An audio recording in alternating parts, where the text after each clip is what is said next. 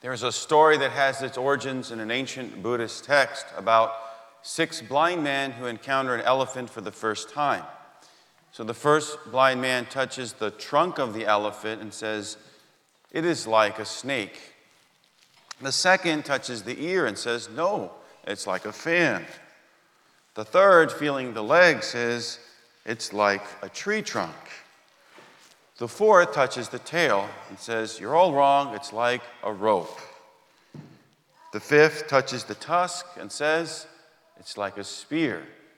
And the sixth blind man rests against the body of the elephant and said, It is like a wall. Now, this ancient story has been used in recent times to explain the different world religions. People experience different aspects of divine reality and they assume that their experience tells the whole story about it. There is some value to this story. I think it is conducive towards coexistence. It says we have perspectives, none of us has the whole truth, so let's learn from each other and get along. Secondly, I also think it is respectful of the divine mystery, the source of being, that which brought all things into being, which is not bound by time or space, is an intelligence and power far greater than we can imagine. And in Catholic theology, this is called the apophatic, or the way of negation.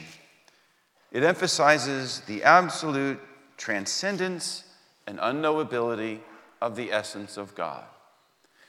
But there is one fatal flaw with the story of the six blind men and the elephant, and that is that it assumes that the divine is mute, that we grope in the dark and the divine remains silent. But actually, the elephant talks. hey guys, you have some interesting ideas about what I'm like, but let me tell you about myself in my own words.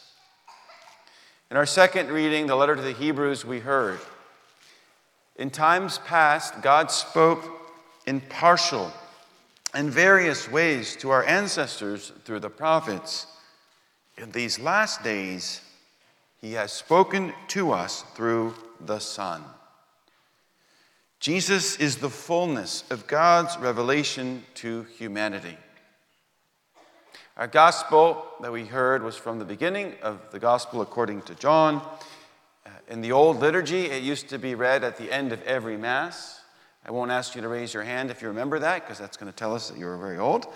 But, um, right, in the beginning was the Word, and the Word was with God. In Greek, the, the Logos. But not only was the Logos with God, the Logos was God. And everything else that came into existence came into existence through the Word. And at some point, the Word becomes flesh and dwells among us, and we saw His glory. Sometimes it is said by way of exaggeration among those in real estate that the three most important things in real estate are location, location, location, right? That's one thing, but they're just trying to emphasize, huh? Well, it might be said in a similar way by, by those who are experts in relationships that the three most important things in a relationship are communication, communication, and communication. We celebrate Christmas because a Savior is born to us.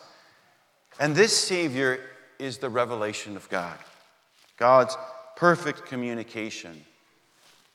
This life was the light of the human race.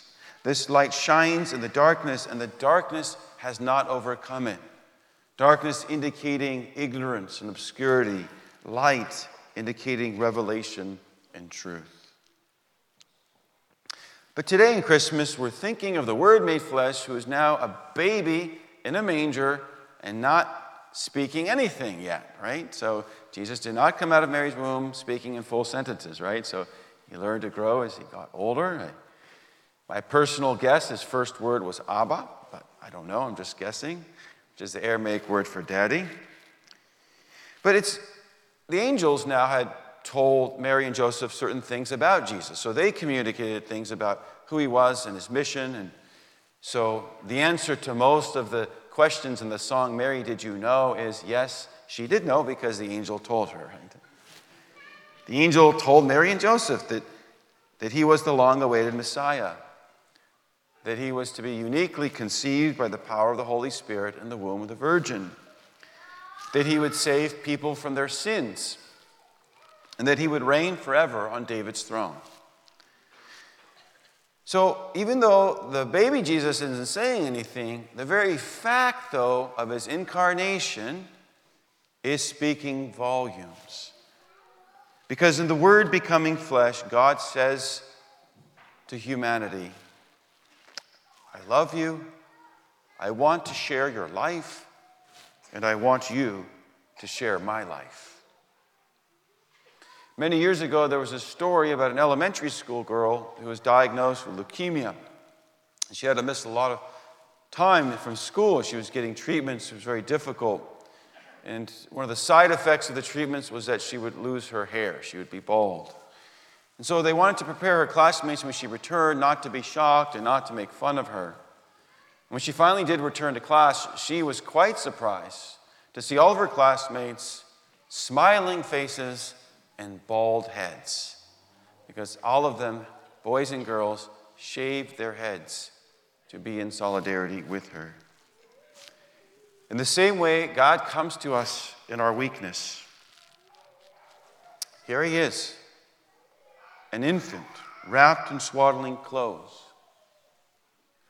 God, whom the whole universe cannot contain, is a baby being held in the arms of his mother. God, who creates everything and sustains it in being at every moment, becomes totally dependent on others to feed him, to protect him, to change his diapers. So, Jesus is God's perfect revelation to us, his perfect communication. And therefore, it is so important for us that we know everything we can about what Jesus said and did. And our privileged source for that is the Holy Bible. St. Jerome said that ignorance of Scripture was ignorance of Christ. People often, many people even who grow up in the church, going to Catholic schools, have an incomplete understanding of Jesus because they've never really taken the time to get to know him through, through the record of revelation that we have. So if you haven't yet made your New Year's resolution, let me suggest something to you that you that you read the Bible. And if, if you're unfamiliar, you don't know where to start, let me suggest it's an online resource. It's called The Bible in a Year, and it's, uh, it's led or taught by Father Mike Schmitz. And at one point, it was, uh, I think, the number one uh, podcast on iTunes. And 20 to 30 minutes a day, by the end of the year, you'll have a really good sense of the story of salvation, and you will know more about who our Savior is. The gift that you can give to Jesus is to say to Him, I'm going to take the time to get to know you better and then to follow through. God has spoken to us in and through His Son. And yet, there are times when we wish He would speak more and more immediately to us in our present situation. Sometimes when you have difficult decision to make, it would be nice, right, if God could just send you a text message and say, This is what you should do. During times of suffering and loss, God can seem silent. Some of you may be celebrating the first Christmas without a beloved family member who has passed away since the last Christmas. Maybe some of you are undergoing a tremendous trial and you feel like Job. You've lost so much. And uh, on top of it all, friends who give long and boring explanations that don't really satisfy. There are two moments in the life of Christ that are most portrayed in art, uh, in music, and poetry, uh, that are most contemplated by theologians. These two moments are first his incarnation, which is manifest in the babe of Bethlehem. And secondly, Christ crucified, Christ on the cross.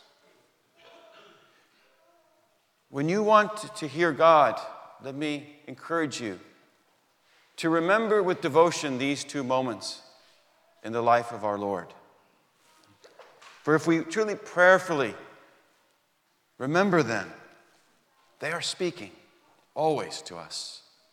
God is saying through them, You are not alone. I am with you. I love you.